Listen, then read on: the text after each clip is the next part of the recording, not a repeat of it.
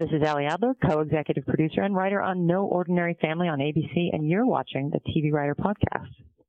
Hosted by Gray Jones, the TV Writer Podcast is brought to you by Script Magazine and ScriptMag.com, the leading source for scriptwriting information in print and on the web, and by Final Draft Scriptwriting software, the entertainment industry standard for scriptwriting worldwide. This is Gray, and I want to welcome you to the TV Writer Podcast, partner of Script Magazine, episode 8 for Monday, January 10th, 2011. This is the beginning of our series on women TV writers, and I'm so excited that today we have two interviews with co executive producer and writer of No Ordinary Family on ABC, Ali Adler. We'll get to Ali in just a little bit, but I wanted to talk a little bit about the situation for women TV writers. In 2009, the Writers Guild released a report on the challenges faced by diverse writers in the employment and earnings fronts. And despite a call for action in the 2007 report, the 2009 report saw little growth. Um, white males continued to dominate television writing, while women represent only 28% of the employment in TV writing.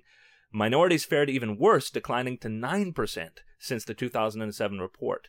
And when you consider that over 50% of the population is women, and over a third is visible minorities. This is clearly out of step with um, with the population. And the interesting thing is that even on shows about women, um, there has often been an attitude that as long as you have one token female writer, then you've met this invisible quota.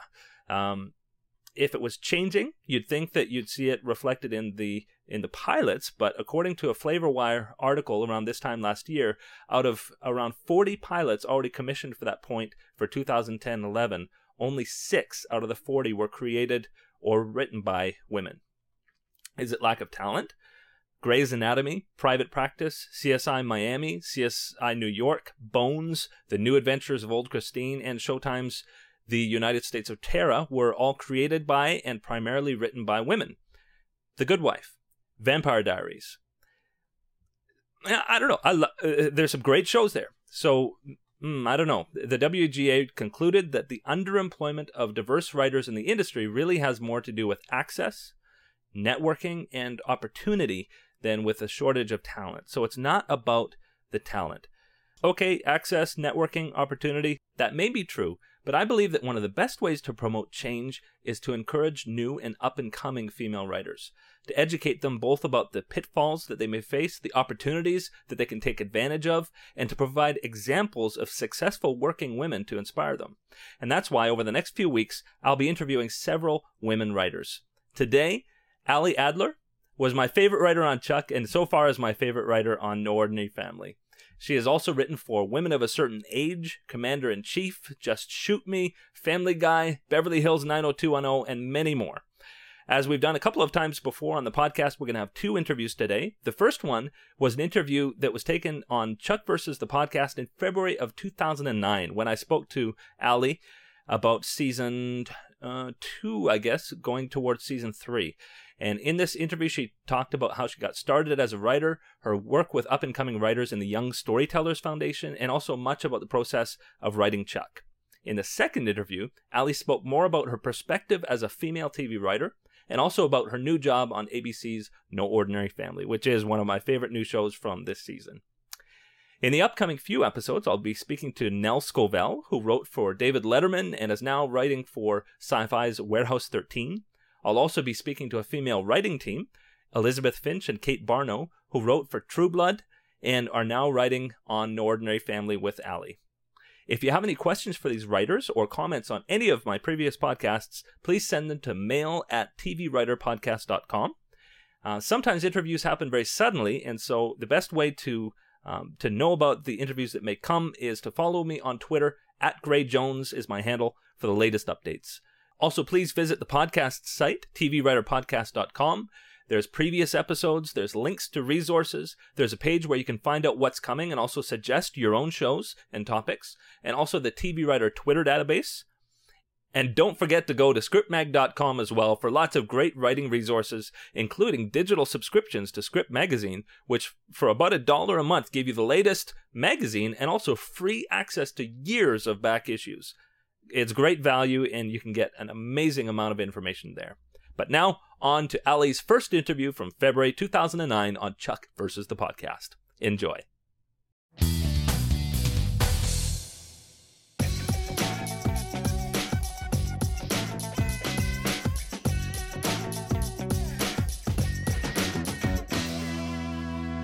This is great with Chuck versus the podcast, and I'm here with Ali Adler, one of the writers from Chuck. How are you doing today? I'm very happy to be here with you, Gray. Well, we're so excited that you could take the time to speak with us. I, I know that you have a very busy schedule and you're doing great work. well, thank you very much on behalf of all the writers. Yeah. This is actually part two of our writer series. We spoke with Phil Klemmer, and uh, we'll be talking with Scott Rosenbaum as well. Oh, Skeeter. Yeah. It's exciting. Yeah, so it's uh, going to be a real treat for the fans. Oh, great. Yeah. So um, we're going to wind way back and ask you about when did you first know that you wanted to be a writer? It was as a result of doing very poorly in math. In uh, school, I would bring home a bunch of C's, and my parents decided that I wouldn't be allowed to watch television. So I saved my money and bought this like crazy radio that had TV channels on it. Mm-hmm. So I would listen to the TV shows and sort of be forced to like block the scenes in my head. Uh huh. It helped me ultimately. Uh, their punishment really made me a, a rich and powerful person in Hollywood. Mm-hmm. That sounds like me with my iPod. sort of a version of that, yeah, the early version of the iPod. Mm-hmm. And so, uh, how did you get started? Did, did you write things in school? Did you enter anything in contests? I went to UCLA in creative writing, and it was a short story program, and I wrote their short stories dutifully, and then realized I couldn't get paid for them very much, so I wrote a teleplay. I got it to an agent, and it actually is very like a easy version of Hollywood, at least at the beginning, and uh, I got it to an agent who got it to uh, one of the producers at 90210, and that was my first job. Wow! So that was right out of school? Yeah, weird, bizarrely so. Yeah. So I guess that was your first produced credit, and you you got an agent from that. Yeah. And then were you able to follow up with any other work with 90210? Yeah, I, I was on 90210 for a while, and then I sort of, it's interesting with Chuck, I sort of a hybrid of comedy and drama, and, and what I found in my career is I, I, I've done a lot of half hour situation comedy or animated Family Guy and things like that. But I really found the sweet spot with Chuck because it's so much of emotions and comedy, you know, uh, joined together. So it's I did a lot of one hour work and half hour work, and I sort of found my way to this, which has been just a wonderful, perfect experience for me. Mm-hmm. I, w- I was going to say because you you've got experience in a ton of different things. Uh, following 90210, you you did a number of were, was it one hours? For a long time, I actually did a lot of situation comedy, um, just shoot me and still standing, and and stuff like that, and Family Guy, which is a great experience. And I also did like you know very straight one hour dramas like Commander in Chief and Life as We Know It. And so Chuck is a nice hybrid, you know, letting me really exercise both comedy and drama. Mm-hmm. And so you've got a pretty good resume now. What would you say were some of the biggest lessons that you learned along the way?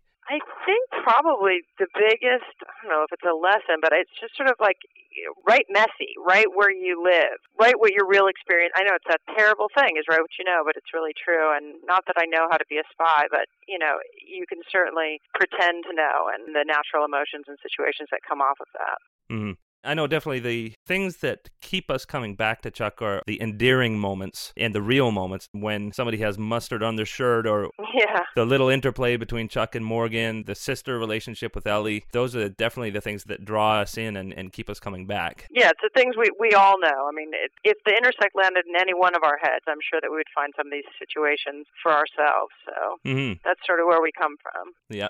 So, can you tell us a story about how you got involved with Chuck? Did you come in in the pilot, or was it later on? Well, the pilot was Josh Schwartz and Chris Fedak, and and that was their baby. And then I was excited to come in uh, around the first episode. I guess it's after the pilot uh, versus the helicopter. We were brought in, the staff was brought in, and I've been fortunate to be with the show since then, and it's been an incredible experience. Mm-hmm. And so, what did you think about the pilot when you first saw it? You read the pilot. Yeah, I read. I read the pilot, and I, I had had a meeting with Warner Brothers and sort of snuck a, a viewing of it. I was very excited about it, and it was an amazing pilot. And so I had met with uh, McG's company and uh, Peter Johnson, and they wanted to work with me on something, and I was very excited about Chuck. And I, it, was funny because I didn't even. I'd been offered another job, and then I didn't even have a chance to meet with Josh Schwartz or Chris Fedak, and sort of like I guess they ended up hearing that I was interested in the project, and I ended up getting a job offer from Chuck, and came to work the first day having not met Josh or Chris. So it was sort of interesting, but um, wow, very very fortunate. Yeah, it was really it was a great. It ended up being a great match, and it was sort of like a blind date. Mm-hmm. What was your first impression when you walked in the room? Well, I mean, Josh is obviously he has his own legend, and he lived up to all of that, and it was it was very exciting. And Chris meeting him, and he's such a, a brilliant mind. And when we when we walked into our temporary office space for the first day, there was this giant sketch on the uh, dry erase board of the intersect. I guess they had just finished the pilot, and someone had come in uh, to sort of pitch the idea of how the intersect would look, the mm-hmm. original Bryce Larkin blown up intersect, and it was like drawn in this dry erase. It was so like such an ephemeral drawing, and it was wow. so incredible. And I thought, wow, this is this is going to be quite a journey. It was very cool. Mm-hmm. When I was talking with Phil, he said that between season one and season two, that you guys had weeks to hash out and riff on ideas on where you wanted to take season two. But how much time did you guys have in the first season to do that kind of prep? Well, I, I guess n- not that much less, but we had a greater sense of what we wanted to achieve and what we did well the first season. I think it was easier to sort of like find our sweet spot for the second season. So it was a lot of sort of trial and error and finding out what worked for our characters and what worked for you know our actors. And I, I think that season two maybe had the same kind of prep period but we had a, a better idea of what we wanted. Mm-hmm.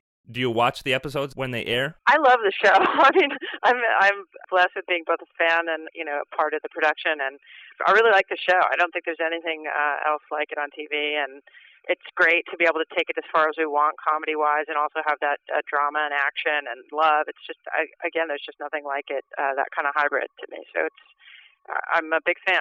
I totally agree. I wouldn't be running the podcast if, if that wasn't true. So, how much does it inform your process when you actually see things on screen? Well, again, you know, I think we we know what works and what doesn't work, and you know, as you mentioned, all those sort of slice of life things, and then exacerbated by the spy world is really you know where we start from, and what would be weird if it happened to us, falling into our heads, and where we could go from there, and what's the funniest situation, what's the most dramatic, and what's the most tension filled, and so that helps us figure out the stories. Mm-hmm. And in terms of the staff, it seems like everybody comes at it with a little bit of a specialty, or at least the shows that they're coming off of. You've got Scott Rosenbaum coming from The Shield, you've got mm-hmm. Phil coming from Veronica Mars, and it seems like, look, at least looking at resumes, that you've probably got a little more comedy experience would you say that comedy is one of the bigger things that you bring to the table? That would be nice if someone said that about me. I hope so. But what I really like to do is put that emotional spin on things and getting to understand the rich relationships between Chuck and Sarah or, you know, Ellie and even John Casey starting to open up this year. I just really like to sort of unfold the next layer of uh, emotions. And yeah, I love that the show is funny. And I think I would like to think that that I have more comedy experience, but I think everyone on staff is tremendously talented in comedy. It's like a, a basketball team where we we all do the same thing. Yeah. Well, and you've got a super talented cast as well. Oh yeah, we're tremendously lucky, and the crew is amazing, and camera people, and the way it looks. I mean, the music, all of it just sort of comes together really nicely. We're very fortunate. Mm-hmm. Now, one huge part of Chuck is the tone. Mm-hmm. I would say even more so than many, many other shows, and, it, and it's a very different show than pretty much anything else that's on the air right now. And yet, it, it really seems like episode to episode, even though they're written by different writers, the tone is just rock solid. How do you ensure that? What can you comment about that? Well, I mean, I, I, we do a lot of discussions in the room, like talking about the story, and sort of we you know, we break all the stories out as a group of writers, and we get sort of you know where we're starting, where we're headed as a group. So I think when we go off to write them individually, it really is very clear to us where we're going.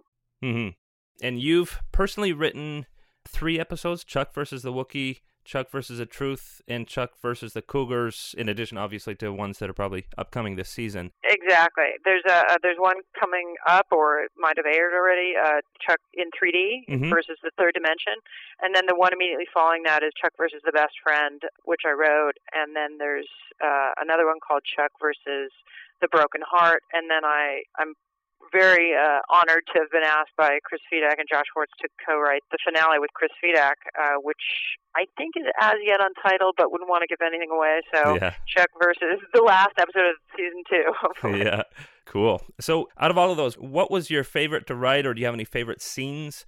in those episodes? Well, as I said, I'm a sucker for romance. I really like Chuck versus the Truth and that whole um, the poison that created Chuck and Sarah to speak the truth.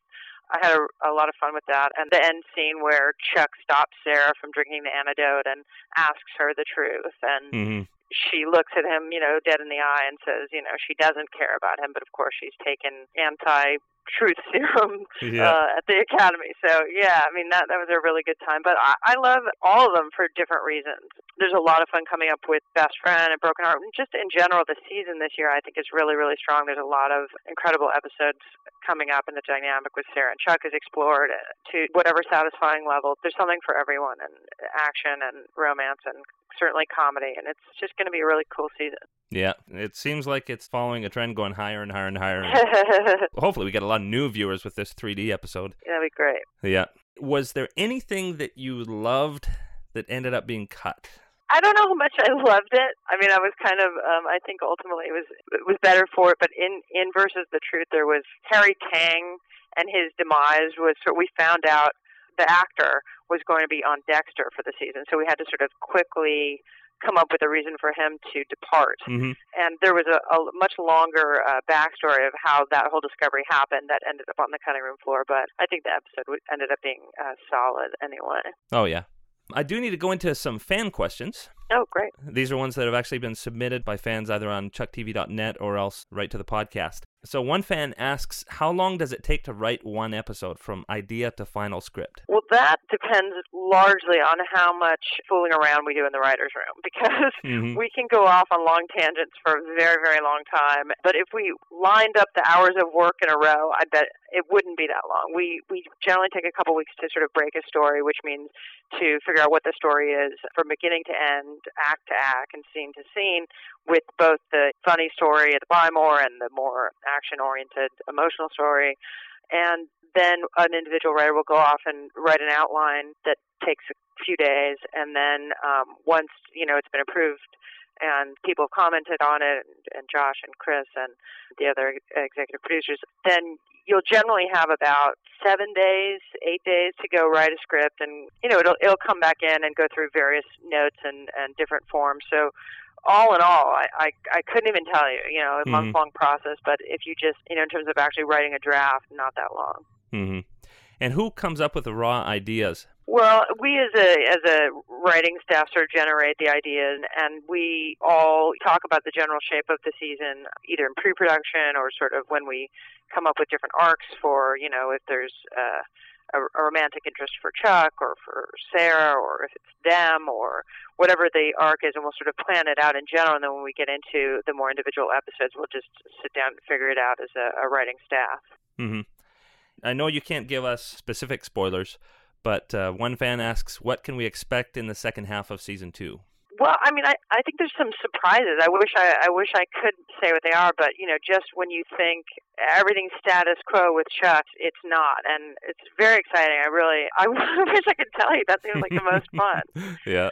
But you know, there's all those big questions. Does Chuck want to be doing this life? Will Ellie and Awesome get married? What will happen with Chuck and Sarah? And hopefully, we provide answers for all those things. hmm You answered this one already, but one fan uh, wanted to know about any particular episodes that you've written, if if you can talk about them at all, and you can even talk about the process, maybe, so you're not speaking about specific details. Well, I mean, I, I think we already this leaked out from casting, but in uh, Chuck versus the Broken Heart, Tricia Helfer, who's on Battlestar, Mhm. is going to come in and sort of watch over Sarah and Chuck, and sort of uh, she's going to evaluate their dynamic and see if maybe that's appropriate or inappropriate. And uh, there's some exciting stuff that happens as a result of that, and potentially uh, some sort of titillation between her and uh, Casey. hmm I mean, I don't know that I can tell more than that, but um, it's the, uh, I really enjoyed that episode because it runs through Awesome's bachelor party, which is um,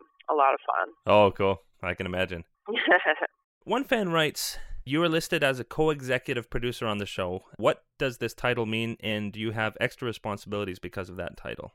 well, the answer is it's a fancy, fancy way of saying writer, but the producer part is Chris and Josh are very nice in that, and it's not been my experience in all the shows I've worked on, but in this show in particular, they're very nice about sort of letting the writer in on the producer process, which is you know, casting and editing and being on the set and working with the actors and the directors and sort of sharing what our vision of the show is. And it's, I, I think when you asked earlier about tone, I think that's a really helpful part of it. So being a co-executive producer is getting your hands dirty in all areas and I think that's why the shows end up as rich as they do and as and that each one of our writers gets to sort of birth their babies to fruition. Mhm.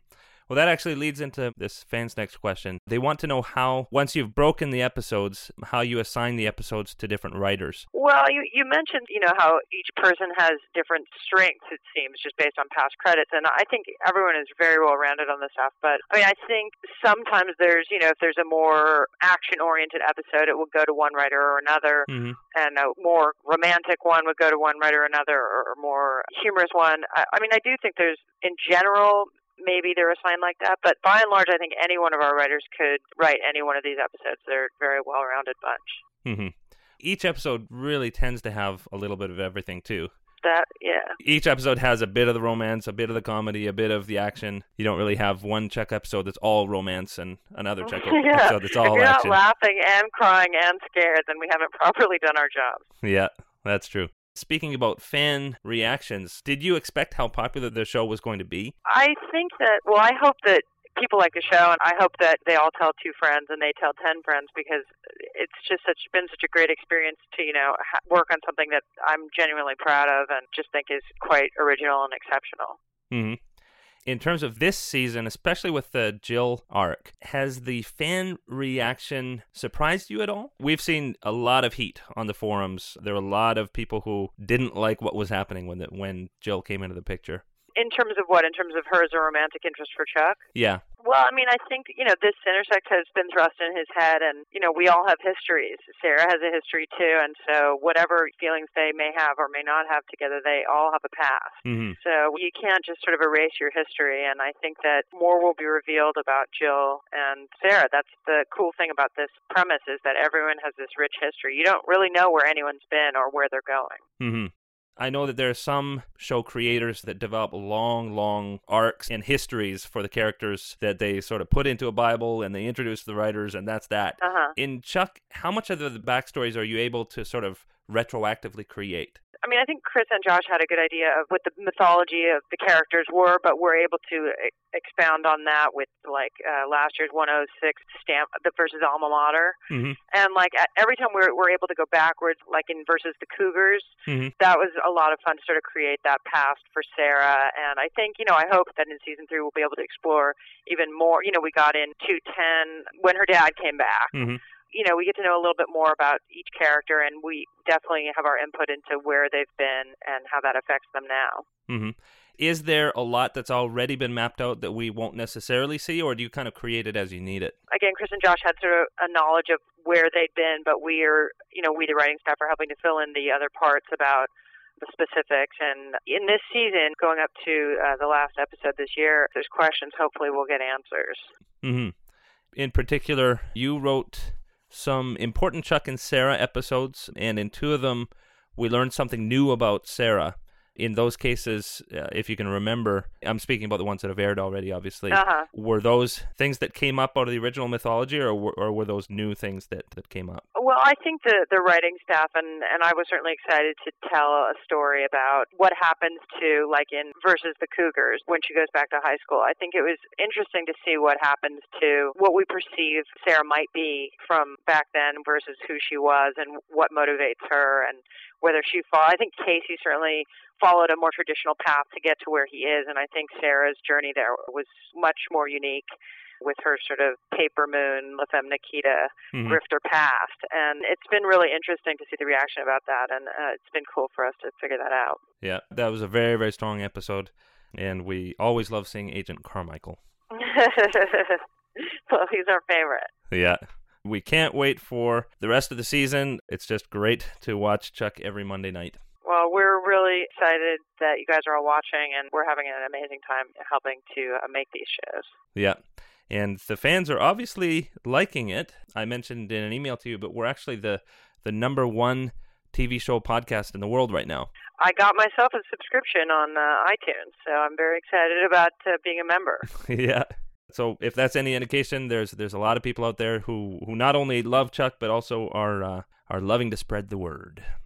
Well, cool. Thank you so much for being interested and being a fan. You're very welcome.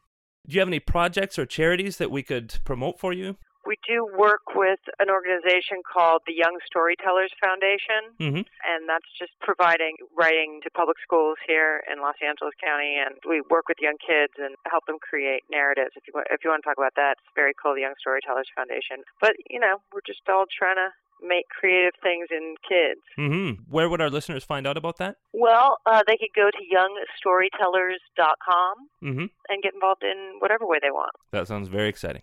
All right, cool. Well, thank you so much, Gray. Thank you for taking the time and enjoy the rest of your day and also enjoy the rest of the season. And and now obviously we don't know about a season 3 renewal, but when would you guys be back? Hopefully in September, but so we we won't hear about that till probably about March or uh, April. Great. Well, we all have our fingers crossed.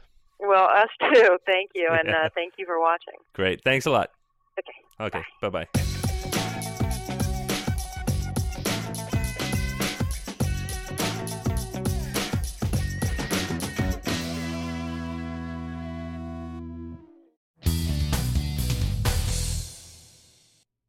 And we're back. Now we get to talk to Ali in the present, January 2011, about her experience as a female writer and also on No Ordinary Family. Enjoy. This is Gray, and I'm with co-executive producer and writer of No Ordinary Family, Ali Adler, who actually I know from the Chuck days. How you doing, Ali?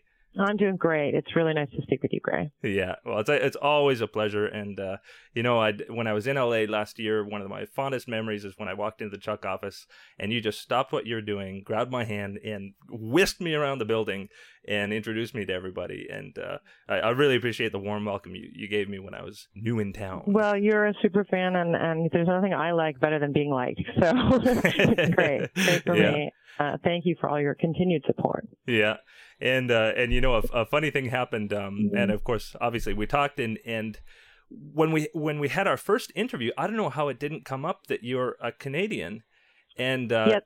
My one of my early credits is Canadian. yeah, and and so um, I had actually tweeted to s- that you were were a Canadian, and then somebody got back to me and said, "No, she's not. IMDb says she's not." Well, you know, the the the truth is, uh, IMDb is wrong, but you're you're both right. I am a Canadian citizen. I'm also an American citizen, and I'm proud to be both. I was born in Mhm. Montreal, and uh, spent some time in Vancouver as well, um, but grew up in San Diego and became a citizen um, in the mid '80s. So, yep, everybody's right except IMDb. Okay. So you actually grew up in San Diego. Yeah, Oh, cool. Okay, and uh, and so um, maybe you can. as did as did Sarah Walker. That's part of the reason. yeah, and uh, and so maybe you can just frame as um, you were talking in your last interview about how you were growing up and when you initially got the writing bug. Um, where exactly was that logistically? I was uh, I was in high school in San Diego, and um, I was in a drama class, and I was very enthusiastic about it, and it felt completely satisfying. And my then drama teacher said, you know, I asked how he felt about my performance, and he said it was like I was doing an impression of an actor, and I should be a writer. and it actually was kind of cruel uh, criticism, but but true. And I think um, the way actors sink into characters, I always sort of stand outside and observe more, and it's been uh, you know it's been beneficial. So I really appreciate um, that man Michael Hours' advice. hmm You know, it, it is funny how um, we have so many teachers, and yet there's just one or two that that have that kind of mark on on our lives. Uh, I remember I had one in, in the eighth grade, Richard Pentlebury, and if you imagine uh, the movie Dead Poet Society, how Robin Williams was, sure. that's exactly how he was. He was just Oh, inspirational. totally inspirational, and that that gave me the love of writing, of books, of all that sort of thing. So There's there's actually a, another guy in high school, this guy um, Bob Litchfield, who who I felt very inspired by, I like that, and he's um, he's actually been named in Ordinary Family as uh, Mr. Litchfield, uh, JJ's teacher that annoys him all the time. oh no. so everyone gets a little love in some way or another. Yeah. Well, I know uh, Phil Klemmer said that when he was writing Veronica Mars, there's this one graduation scene, and almost every name that was called was one of the writers or somebody that worked on the show. there's there's generally a lot of inside jokes like that. Yeah. Yeah. Yeah. Very cool. Well, um, so this this is part of a women TV writer series, and uh, there's some actually I, I found quite surprising statistics as I was looking into women TV writers, uh, and I don't know. I guess we just have this impression in our in our heads that it's 2011 and yeah. that we've come so far, um, and yet in the last 10 years, the percentage of women TV writers hasn't grown.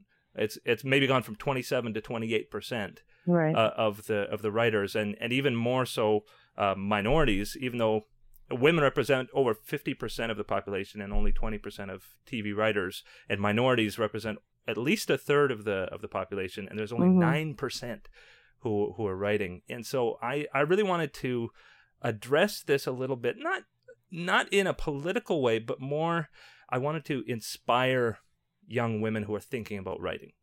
And uh, well, I mean, I I think it's funny because whatever you type on a piece of paper is you know fairly genderless. It's just a piece of paper. You could type written by you know a Adler, or and it could be for you know a girl or a boy. It, mm-hmm. It's whatever is written doesn't have anything to do with uh, your gender. So it's weird, I guess, that it it seems like uh, in many jobs, you know, there there are sort of differences in in the sexes, but I think in this one, it's pretty it's pretty fair. So it's a shame that there aren't more women. Um, and I right now on No Ordinary Family, there's a, a female team, and then just recently we've hired another uh, uh, female, and it's totally lovely to work with uh, women and, and tremendous amount of guys that I work with, but it's true that over the course of my career, um, I've been the only woman in a room many times and, you know, or maybe one other in a room of 10 guys. Mm-hmm. So even if it's just a, a small percentage of females, um, it's never been, I don't think, an equal sort of, uh, the, the statistics you're talking about 50%. So I don't think I've ever worked in that kind of room. Mm-hmm. And, and it seems really, really interesting to me that there's so many female characters in TV, like even more so than than features. Features seem to be geared more mm. towards males, and and with TV, I mean you've you've got many shows. I mean, a big case in point is Golden Girls was written mm-hmm. by almost all men. there was one oh, woman man. in the room, uh, in the room, and uh, you'd think like this is a show about three women. right. It is crazy. Um, well, I mean, by the same, by the same token, to be fair, a man should be able to write a female voice as well as a woman can mm-hmm. write a male voice. It should, I mean, that's what I mean. It's genderless. Um, but it is a shame that more women don't, you know, throw themselves out there and, and get into it because I do think in ways um, people want to hire, you know, minorities and women, and so there is a kind of a secret advantage to that. Yeah, I, I know. Um, one of the things that the the Writers Guild said is that it has to do a lot with networking. Um, and uh, I mean networking, and also just uh, positioning in the industry. Like it, like mm-hmm. you you'll see a lot of female assistants, but for some reason they they have a harder time making the jump to to into the writer's room. What why do you think that is, and what what do you think can be done about this? I don't know. I mean, I think maybe it's just a question of people um, trying for the jobs. Maybe it isn't a question of networking, but of percentages trying to get in. Uh, so maybe the, the same percentages get in. I don't, I don't know. I couldn't say. Um, mm-hmm. When I broke in, I, I wasn't an assistant. I uh, w- was in college and wrote a spec and uh, very lovely for me. Uh, someone read it at uh, 90210 and, and it happened very quickly and that was very exciting, but I, but I think very unusual. Mm-hmm. So. Yeah. Um, and so as somebody who is now a, successful TV writer, and and um, and I love the fact that that you've got a staff that's that's got that's very well represented. I guess you would say. Um, what would you tell a young woman who is considering a career in TV writing? I I would say to to a woman or to a man alike, just write and write what you know and uh, bend it a little bit and read a lot. And I don't even mean like you know uh, storybooks or structure books or although that's always helpful but i think it's just reading and watching things that you love and bending it in a certain way or getting passionate about. I mean, the greatest thing about my job uh, is that I get to do it. You know, I, I get paid to play, and it's really exciting. So whatever you're passionate about, channel it into your words and your work, and and I think that excitement comes on off on the page. Mm-hmm. And uh, and what about somebody who maybe is in the industry already and is hitting roadblocks? Um, are there any resources in particular that you know of, or or things that they could do that uh, that would help them? Well, I mean, we have a bunch of talented uh, young people at Northern Family that got in and are assisting us, or script coordinating for us, or um, writers assistants for us, interns, and tr- truly talented people that that are just sort of waiting their turn to you know, they have their pilots that they've written and they have their specs, but they really are uh, the the hardest the the hardest thing to do is to you know find out what a room looks like and and what the cadence of uh you know breaking story is and the the most exciting thing for these people is that they get to sit in the room and and be a part of it and contribute in ways and so it's the greatest it's it's truly an apprenticeship. Mhm. Well, and, and certainly um, there are great resources available in terms of like interviews with writers um, I know there's some great podcasts. Um, I'm familiar with. yeah. Um, uh, you ever heard of Jen Grisanti? I haven't. Uh, she, excellent, excellent uh, writing podcast. She uh, she used to work actually for Aaron Spelling, and oh. um, and now has a consultancy and uh, really really great interviews with writers. Um, so, any other, say for instance, uh, books that you might have read that were particularly influential well, I think, you know, most writers at some point like go to Barnes and Noble and look at Robert McKee's, you know, story, structure, all that stuff. And I think it's really important to know those. I mean, consider that the ABC of, uh, of writing and, you know, building tension and momentum and twists and turns and all that stuff that you really need to know. But some of it is just, you know, how you hear people in your head and what your experiences are and how you can put that together on the page and taking an idea and bending it, um, in a way that feels fresh and, and unfamiliar. And I, I mean, I, I, think that's less about what you learn than who you are. Mm-hmm. Yeah. A writer is a writer is a writer, I guess. well, on on to uh, Chuck and No Ordinary Family. Um, so you were a fan favorite writer on Chuck. I don't think that would surprise you. I'm very honored, and I am I'm a huge uh, fan of the fans. So yeah. That, thank you. Yeah, and and I know when Chuck fans heard that you had left for No Ordinary Family. There was a bit of a panic. Um, what, what can you tell me about how that happened? Well, I mean, that was a personal panic too. I really, I love my experience at Chuck. I love the people that I work with, and the crew, and the cast, and it, it was truly. I don't mean to sound trite. It was truly a family, and I talk to those people a lot still. Um, what happened was is sort of the, the curse of the bubble show, which is uh, Chuck you know, there's a, there's a window of work that we have as writers, and then there's a hiatus. And generally, you would know, like, if your show is coming back, um, you know, at the at that time in March, and we didn't hear. You know, we were still waiting for the upfronts to hear about the fate of Chuck, and mm-hmm. we really didn't know. I think it was 50-50. Who who knew? And it, it had always been 50-50 with Chuck, and thank God it bent towards positive and and has been and continues to. And I'm really excited about my uh, for my friends over there. Mm-hmm. Um, but we just didn't know uh, what was going to happen with Chuck, and this offer came um, from No Ordinary Family, and it was a um, Greg Berlanti and Jon Feldman, and it's I, I saw the pilot. It was really exciting, and you know the question just became like, you know, it's the uh, thing that you know versus the thing that you don't know, and uh, I I had really you know a tough decision to make. Um, all the people I worked with and and love so much. But it's you know it's been uh, it's been an exciting ride here too, mm-hmm. and so you know it was it was truly a difficult decision and and also one that that has been okay for me as well. Yeah.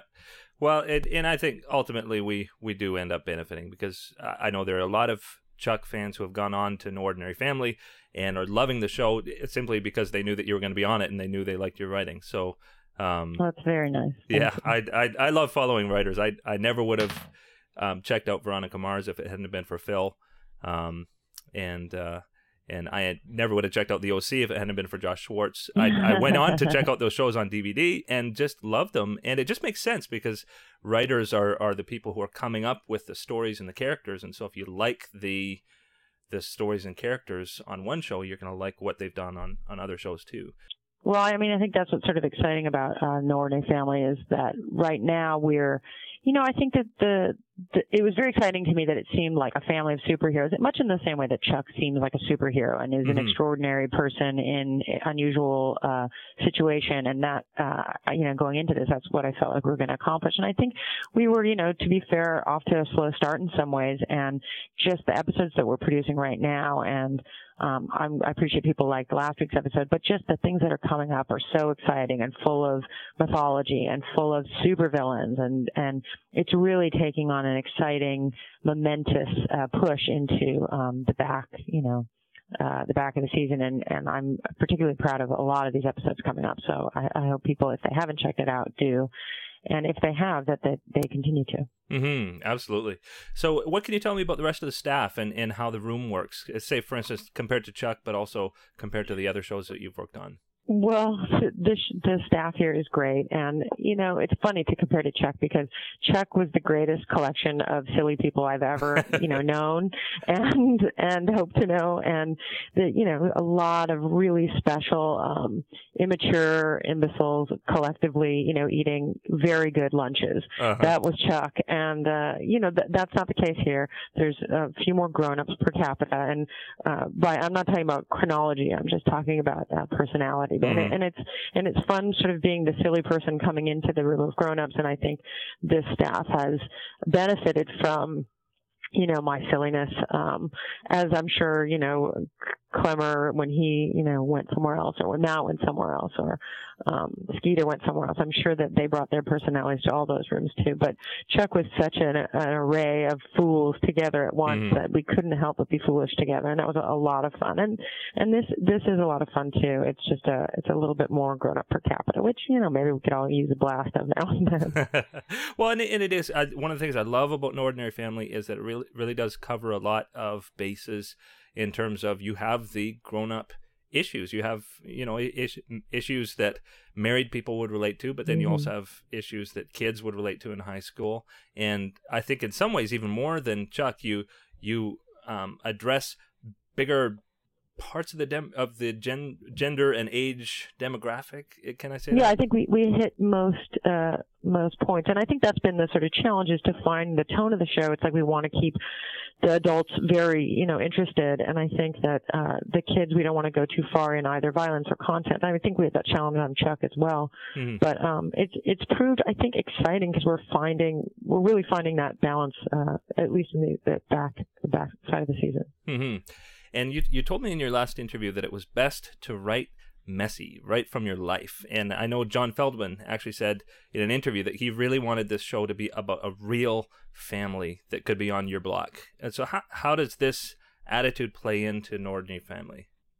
Well, I mean, I, I, I do think that life doesn't look as neat as most 42 minute, uh, you know, television shows. And so if you have the opportunity in writing, um, to kind of take unusual turns and twists and not just in terms of story, but in the lines that you don't if I'm sitting at home sometimes when I'm watching a show, I can guess lines that are coming up based on like what you shouldn't write. And I'm sort of, um, I, I like to, to bend things slightly and, and as I said, make it messy and l- let things look a little bit more like real life, even though we're, you know, in, in a fictionalized world. hmm And uh, now you have uh, two kids, and but your oldest is six, so they're kind of a little younger than. Yeah, they're a little younger. I let, uh, uh, Levi, my eldest, is, you know, we're, we're not a big gun household. So, Mhm. watching Chuck proved challenging. Yeah. Um, there's some moments in Ordinary Family, I'll fast forward when there's just like, you know, uh, Stephanie is running fast or, or Jim is leaping, but in general, it's still sort of out of their world. Yeah, but but still, how how does your own family inform your writing? I think you know, a, a, you know, a family is just you know what a couple looks like, and you know what your kids look like, and you know what they're feeling, and you know, I think obviously the kids on the Ordinary Family are, are older, um, but you know, when I started my career in writing 90210, it, I was you know barely uh, out of high school myself, and Uh-huh. so the memory, the memory, I was in the youth slot, and now that I'm not, I mean, I still can project of what my kids will will be like. Though I'm sure it won't be anything like, uh, be much worse. But Yeah. um, you know, the teen years of my children, I, I, I certainly think you, you come to know your kids so individually, and perhaps those characteristics translate to uh, to like JJ and Daphne. hmm And moving back towards the uh, the writers' room, um, can you tell me a bit about the, the process of of the show? Um, not necessarily compared to Chuck, but uh, like how long do you spend breaking the story?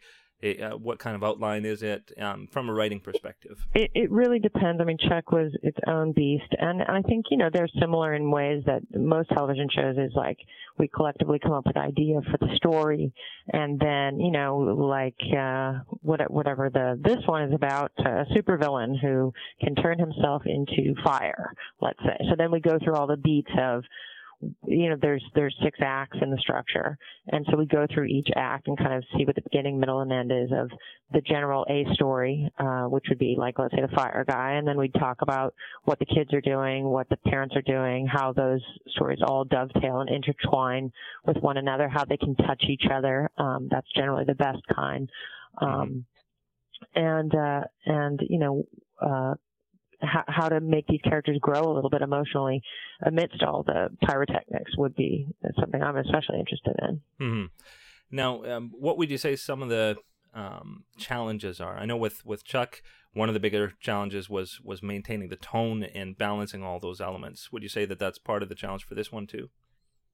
I think it's hard because um, in this show, you know, it's it's a big spectacle with a lot of special effects, and as always, we're always constrained by time and money and budget, and we have big ideas, and you know, we don't always get to shoot all those big ideas, but um, I, I think it's just yeah, fine. In, in any first year show, it's finding the tone of what you want to accomplish. You know, what the level of, of humor or um, self evaluation or growth or um, you know, do we dwell mostly on um, the super villains or the superpowers or the family dynamics as it affects uh, them when they use their superpowers? Or so it's it's finding a balance, and I think you know, and especially into this last, I keep talking about this last half of the season, but I think we're really finding an exciting way of telling these stories that feels fast and fun and still getting out the emotion. So um, anyway. I hope people watch. well, this this week I thought was excellent. Um, your episode uh, co-written with Marc Guggenheim. Yeah, he's a, a big comic book guy. He writes a comic book, and he's co-author of uh, the Flash, the feature that's coming out soon. And Wow, yeah, he's he's a great guy. very very cool. There's a very talented uh, staff of uh, all different types, and and really like uh, the comic book world is very represented in our writing room. very cool. Well, and I'm sure that's a lot of where your audience is at. Um, But uh, many, many people are saying that this was the, the best of the season so far. Um, what can you tell me about writing and shooting this particular episode?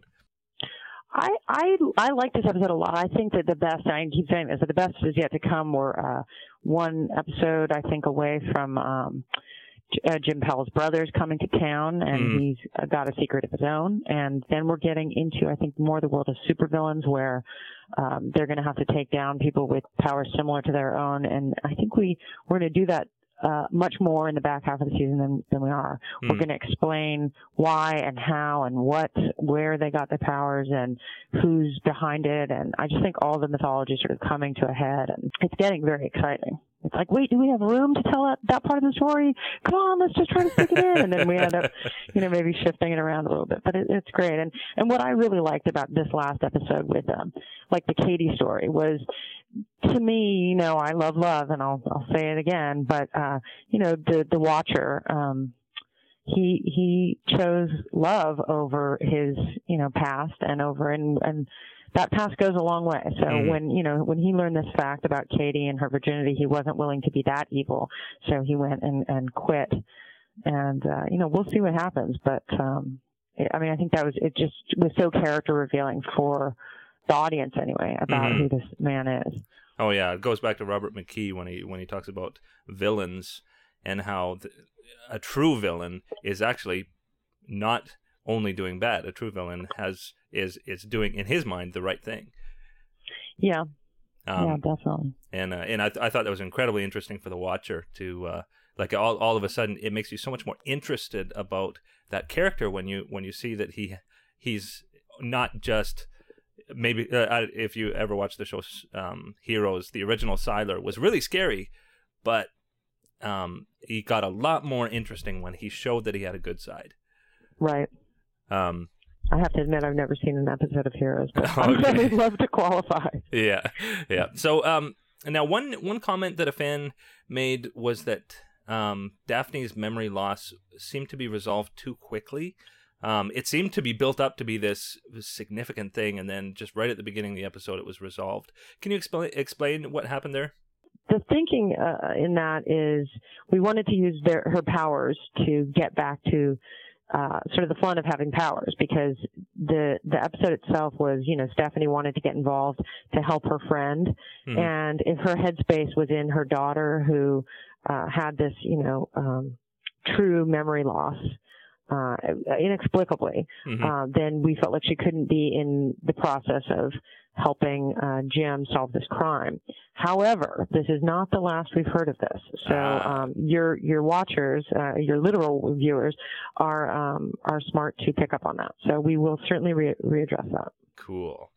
Well, I know you have a, a, a meeting to go to pretty soon, and we definitely have to get to fan questions. And when you think about fans, of course, we think about Bailey Browning. Uh, she's piped in. who who now has a recurring uh, fictionalized role on No Ordinary Family. We have a character named Dr. Bailey who's Yeah. opposite our actual sweet Bailey Browning, but uh, we have sort of the mean girl Bailey Browning who actually uh, has a couple episodes coming up still and may not only be evil. Hmm. Interesting. Another tease, yes, but uh, she's great. Yeah, so Bailey says, I'm a ginormous Ali Adler fan, which we all know, uh, both from Chuck and now No Ordinary Family. And she has three questions. Number one is, What do you love most about being a writer producer? I think I said this earlier today, but it's just I, I feel so grateful to have the best job in the world where I'm paid to do what I love best. And I think in any job, whether you're writing or whatever you are doing out there, whatever you're doing, just be passionate about it because then you'll be good at it. I get excited every single time they open the gate for me. Hmm. Every day I come onto the lot, I feel like you know a kid going on a tour. Like I'm, I never lose that excitement and gratitude, and I feel totally privileged that I get to do what I get to do. Hmm And which one of the Powell's superpowers do you wish you had and why? Well, you know, I like to go fast, so I'm a little bit of a Stephanie. I, I, I would like to have a giant brain, and and I mean, I guess Daphne's is pretty cool. It seems like the most passive power, but uh, you know, things are going to heat up a little bit. It won't only be a passive power for for very much longer. I don't want to tease too much, but um, hers is very cool. I don't know. There's something about walking through the world invincible or practically invincible that is very appealing. So I guess I'd have to go with Jim, but Uh-huh. um, a little bit of everybody would be great. Yeah. And uh, I'm I'm going to skip her third question because uh, I think we covered it already about the second half of the season. Uh, next is from Sean, also known as Awesome Annie. Uh, trying to reconcile that one. Um, uh, Sean asks, "Are you a fan of the series 24? Because there seem to be some 24 elements in the shows." Uh, you know, I, I do love 24 and I watched it pretty diligently the first two seasons. Is, is that too small? Um, but, but it is a, uh, funny coincidence, uh, any similarity to, uh, to having Rick Schroder and Annie, uh, involved with, uh, No Ordinary Friends, uh, all that is a coincidence. I haven't seen it for years. Hmm. Okay. Well, that's that's very interesting. And then uh, Priscilla, also known as also known as Sake Bomb Nation, um, asks, uh, out of all the characters you've helped create and written for in your career, which one is your favorite and why? Hmm. Um. Hmm. Well, I, I'll I'll go with Sarah Walker just because I think she's so much a part of me that uh, you know she she is is all the softness and all the uh, determination that I, I wish uh, I am and I wish that uh, we all can be. She's she you know hides her loving interior with sort of a cold exterior and sometimes I'm guilty of that too. So I mean I I love Sarah Walker. I love Carina. I um, I really enjoy um, some of the some of the characters uh, that I've worked and helped to create here on Northern Family. On um, my first character I created was uh, the grandmother of Andrea Zuckerman on 90210, whose name was Rose Zuckerman. So I still get character payments for her, and Wow. um, and um, oh, on on I did I did an episode of Family Guy that I really enjoyed where um, I created this this uh, older woman that the Brian the dog starts to date and falls in love with, and Mm. she's agoraphobic and she won't leave her house, and then she leaves her house and gets hit by a bus. So I really enjoyed her as well. Okay. And Priscilla also asks, um, do you have any future projects already, or are you too busy with an ordinary family to focus on other work? Well, right now I'm, uh, you know, it's it's very funny. I'm sort of living the life of the mom on ordinary family. I'm juggling my own family and my own big job here on this family, and don't really have a breath to think about what's next. But uh, would would love to start thinking about that soon. hmm So when when would you guys wrap?